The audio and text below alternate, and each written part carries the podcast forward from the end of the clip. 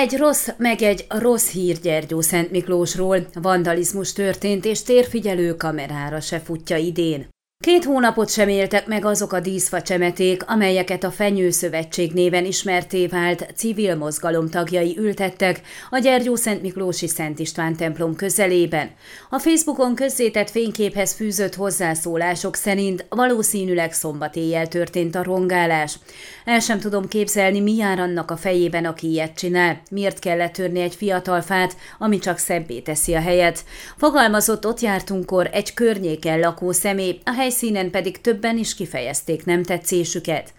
Elszomorította az eset Musulin Pétert a Fenyőszövetség néven a város szépítését célul kitűző civil szerveződés kezdeményezőjét is. Ők ültették a most elpusztított fákat. Mint mondta, ha el is szomorította, ami történt, nem vette el kedvét a folytatástól. A most kitört fákat azonnal visszaültetik, amint megfelelő csemetét kapnak. Elmondta még, hogy az elmúlt időszakban is számos ötlet felmerült, további városszépítési akciókon gondolkodnak, más civil szervezetekkel. A templom közelében egyébként nincsenek térfigyelő kamerák, így nehéz a rendőrségnek kézre keríteni az elkövetőket. Angi Zoltán városmenedzser elmondta, a polgármesteri hivatalban is beszéltek a rongálásról.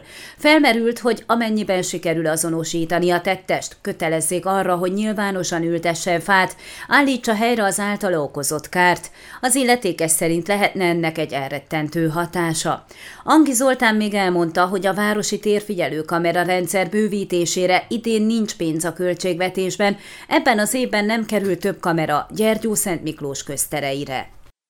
Ön a Székelyhon aktuális podcastjét hallgatta. Amennyiben nem akar lemaradni a régió életéről a jövőben sem, akkor iratkozzon fel a csatornára, vagy keresse podcast műsorainkat a székelyhon.pro portálon.